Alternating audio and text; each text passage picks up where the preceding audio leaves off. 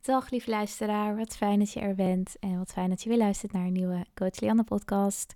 Ik ben Lianne Blakjere, de host van deze podcast en vandaag even geen cliëntstruggle. We gaan volgende week weer verder met Monica, maar ik vond het leuk om weer eens een persoonlijke podcast op te nemen en ja, misschien een kleine evaluatie te doen samen over januari.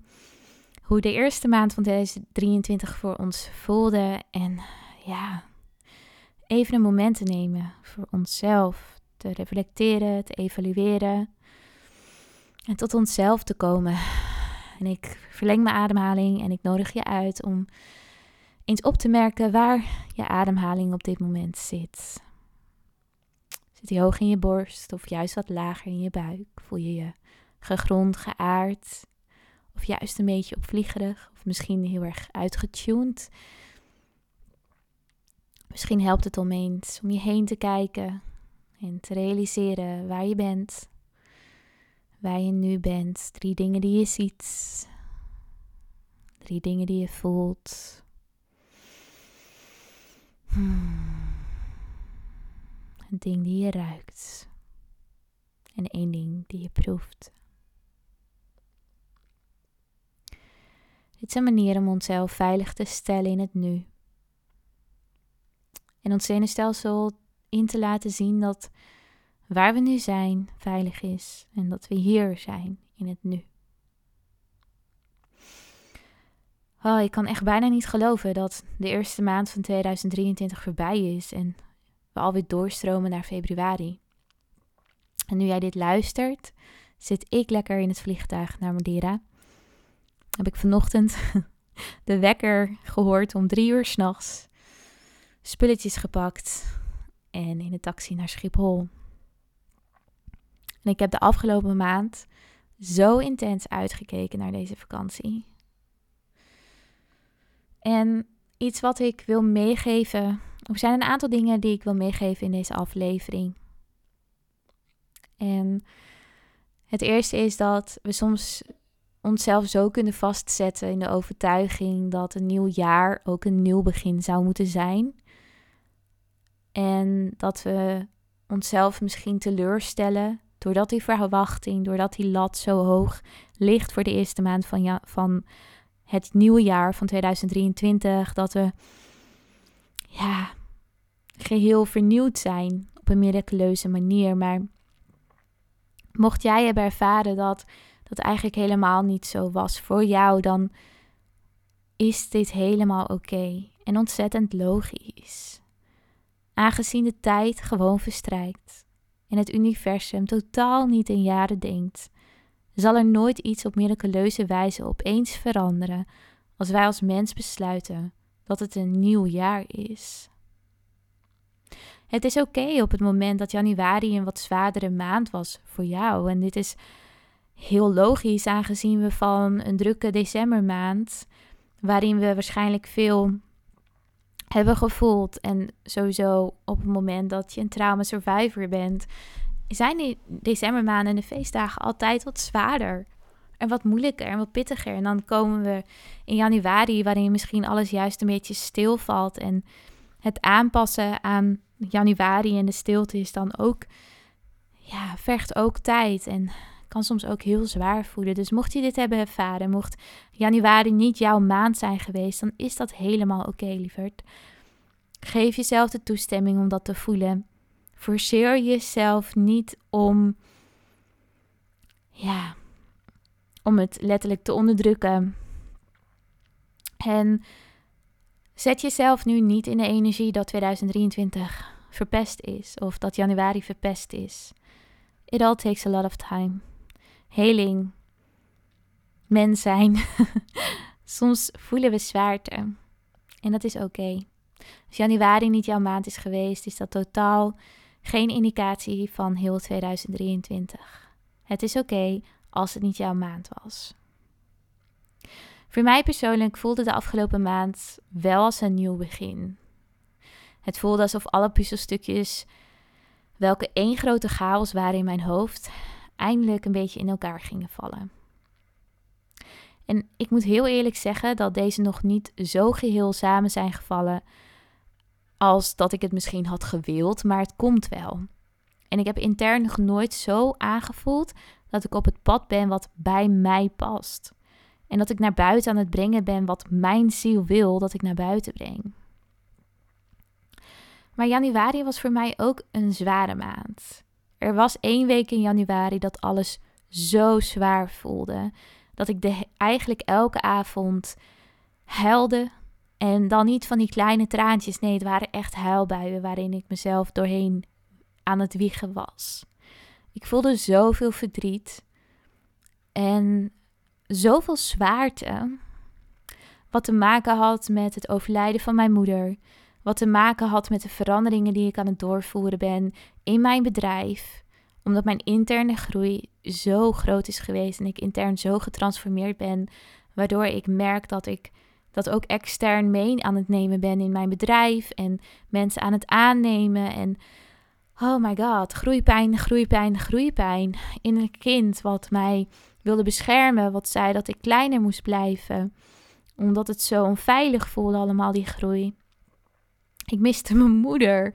Het kind wilde zo graag even dat haar moeder naast haar stond en haar knuffelde. En ik heb dit vaker. Ik bedoel, het is niet dat ik dit nooit ervaar natuurlijk sinds mijn moeder is overleden. Of überhaupt sinds ik een bedrijf ben gestart. Want mijn bedrijf is mijn bedrijf is de grootste spiegel ever. Maar deze, dit duurde wat langer dan ik had verwacht. En het duurde wat langer dan. Um, ik stel nooit de verwachting, maar het duurde langer dan eigenlijk de maanden hiervoor of de jaren hiervoor dat ik hierin bleef hangen. En het is oké, want it, it's a part of being human and it's a part of being, ja, een, een, een mens die aan het helen is en een mens die veel trauma heeft meegemaakt. En het kwam allemaal even heel rauw op mijn dak in januari, in die ene week. Alleen als ik er nu op terugkijk, en ook in dat moment, het was wel grappig. Ik kan me nog een moment herinneren dat ik in bed lag en dat ik zo hard aan het huilen was en zoveel intense pijn voelde. En dat ik dacht, oh ja, dit is ook wat je altijd deelt met cliënten. dit is een deel. Dit is weer een schaduw. Het komt weer naar voren. En laat het er maar zijn. Laat het er maar uit. Emoties zijn als golven. en hoe cringy het misschien ook klinkt. Zo was ik letterlijk tegen mezelf aan het praten. Lianne, cringe, maar golven. Komen en gaan. Laat het maar gaan. Vertrouw er maar op. Laat het maar los. En echt een paar dagen later voelde ik opeens, ik werd wakker en ik dacht, wow, hier ben ik. Ik ben hier doorheen gegaan. Ik heb mezelf hier doorheen gedragen en ik ben weer, ik voelde me als nieuw. Ik voelde opeens die gegrondheid en die geaardheid in alles wat ik deed. Dat ik dacht, oh ja, ik was zo bang om te groeien. En ik ben hier nu doorheen gegaan en ja, ik heb die vleugels weer letterlijk voelde ik die vleugels weer om te vliegen en te gaan en te creëren. En daar ben ik heel dankbaar voor. En de reden dat ik dit vertel en dat ik dit zo kwetsbaar deel, is dat soms vergeten we wel eens dat als we kijken naar iemand op social media, als we kijken naar bijvoorbeeld ook therapeuten of coaches of mensen die die prachtige carousels delen, ja, including me natuurlijk, over grenzen aangeven, doe dit, uh, schaamte, het is oké. Ehm, dat wij ook door deze moeilijke momenten heen gaan. En we hebben de handvatten, de skills en de tools. Dat klopt. Alleen dat wil niet zeggen dat het voor ons niet minder zwaar is. Want heling en mens zijn mag ook zwaar voelen en is ook van tijd tot, van tijd, tot tijd heel zwaar. En dat is oké. En het jezelf daardoor heen dragen is niet altijd vanzelfsprekend. En voelt niet altijd als vanzelfsprekend. It's a part of life, maar het is ook voor ons ook heftig en zwaar. En dat mag ook, dat hoort erbij. Iets waar ik de laatste tijd heel veel over na heb gedacht, is dat de heling-industrie en de trauma-recovery-industrie, of überhaupt zelfbewustzijn-industrie, of hoe we het ook maar willen noemen, coaching-industrie, is soms zo fucked up. En daarmee bedoel ik dat het eigenlijk wordt aangevlogen door zoveel coaches, therapeuten, maar voornamelijk coaches dat doe dit en je bent geheeld of doe dit en je moet dit precies zus en zo doen en dan heb je nooit meer ergens last van of heel veel dingen worden uit verband getrokken. Er wordt heel veel geld gevraagd voor bepaalde dingen waarvan ik denk, oh my god, dit is gewoon best wel heftig dat mensen eigenlijk voor de gek worden gehouden vanuit hardheid, vanuit een hele mooie sales pitch, vanuit ja, ik vind het heel erg moeilijk om dit in woorden te omschrijven. Alleen de romantisering rondom heling, de romantisering rondom zelfbewustzijn, de toxische positiviteit die tegenwoordig zo genormaliseerd is, zorgt er eigenlijk voor dat we onszelf nog meer verliezen. Dat we het gaan aanvliegen als ik moet een aantal regels volgen en dan, ja, dan ben ik geheeld of dan heb ik nooit meer ergens last van. Maar zo werkt het niet. zo werkt het niet. We moeten dit fixen, we moeten dit oplossen. Als ik dit ook hoor zeggen, dan is het precies waarom cliënten bij mij komen en zeggen: Oké, maar ik wil dit oplossen. Ik wil dit fixen. Ik wil dit anders aan mezelf. En het eerste wat ik altijd zeg, en dat is heel confronterend voor veel mensen, is: Jij bent hier niet, en dat ga ik ook niet met jou kunnen doen, om jezelf op te lossen, te veranderen of te verbeteren. Dat is niet waarom we hier zijn. Want dan ontkennen we een heel groot deel mens zijn. En dan zullen we nooit creëren wat we eigenlijk allemaal intern willen voelen. Waar we naar op zoek zijn. En dat is dat we ons goed genoeg voelen. En goed genoeg zijn volgens onszelf. Maar op het moment dat ik nu al intern ervaar dat ik mezelf moet verbeteren, moet veranderen, om dat te voelen, dan gaat dat eigenlijk de hele intentie uit de weg, toch? Want dan, op het moment dat ik iets heb veranderd aan mezelf, dan heb ik dus de overtuiging dat ik moet veranderen om goed genoeg te zijn. Snap je dit bruggetje? En dat is niet waarom we hier zijn. Heling is niet veranderen, heling is niet verbeteren. Heling is elk deel in jou erkennen, begrijpen, omarmen en er laten zijn. Wetende dat volgend jaar weer een nieuw deel van jou omhoog komt. En dat je dan weer hetzelfde doet: erkennen, omarmen en begrijpen. En ik hoop dat als je dit luistert, dat je niet disencouraged voelt om jouw pad op heling of te gaan belopen of verder te gaan. Maar dit is mens zijn. En dit is mens zijn in deze maatschappij, in deze samenleving, waarin we continu getriggerd worden. En waarin de kern van goed genoeg zijn niet ligt in jezelf veranderen, wat we wel in eerste instantie geloven, maar dat de kern van goed genoeg zijn altijd al in jou zit. Dat je het altijd al bent geweest. Ook op het moment dat je struggelt. Ook op het moment dat je dingen doet die je niet wilt doen. Je bent altijd genoeg. Herhaal dit ook voor jezelf. Je bent altijd genoeg. Dus als er een deel is wat je naar voren wilt halen, een schaduwkant, een deel in jou waar je moeite mee hebt, misschien je ego, zeg dan tegen jezelf: Ik zie je, ik hoor je. En waar is de behoefte? Wat voel ik op dit moment? Iets waar ik heel veel mee bezig ben de afgelopen tijd. En waar ik niet, ja, wat ik niet kan wachten om meer over te delen, is somatische release oefeningen, somatische coaching. Um, het is echt mijn passie. En dat heb ik nog niet veel gedeeld online, maar ik doe het heel veel met cliënten. Somatic release, somatic attachment. Ik ben er nu ook mee bezig met een nieuwe opleiding daarvoor. En heel veel polyvagal theory um, kennis. En ik wil dat binnenkort ook meer met jullie delen over het zenuwstelsel en hoe belangrijk het is dat we niet alleen met mindset bezig zijn. En ik doe dat ook niet veel met cliënten mindset. Ik doe veel meer lichaamsgericht werk. Omdat emotie zit niet in ons hoofd. Trauma zit niet in ons hoofd. Flashbacks zitten niet in ons hoofd. Alles wordt opgeslagen in ons zenuwstelsel. Als we ons zenuwstelsel leren begrijpen, ook leren begrijpen waar we dagelijks in zitten qua zenuwstelsel niveau, kunnen we daarmee samenwerken. En dat heeft voor mij echt mijn leven veranderd. Dus ik ben benieuwd of jullie daar meer over willen weten, maar ik ga er sowieso meer over delen. Uh, vooral op Instagram, dus volg me ook even op Instagram. En zoals je misschien ook al weet en hebt gezien online, ben ik heel veel dingen aan het doen, zoals de Zelfhele Cirkel, waar we ook een podcast voor gaan lanceren volgende week. En dat is echt een roeping van mijn ziel. Um, ik heb ook mijn één op één trajecten getransformeerd. Um, dus veel meer somatic release oefeningen. Ik zorg ervoor dat mijn cliënten straks allemaal in een online academy komen. Waarin ze heel veel dingen kunnen leren over hun zenuwstelsel, over hun lichaam. Waarin ze ook bepaalde oefeningen kunnen krijgen, ademhalingsoefeningen, meditaties, zodat mijn cliënten zich altijd gedragen voelen door mij en ook zichzelf dus leren, leren dragen in deze oefeningen, maar ook heel veel lessen kunnen volgen. En ja, nieuwe opleiding aan het doen. Dus veel meer over het zenuwstelsel en de polyvagaal theorie.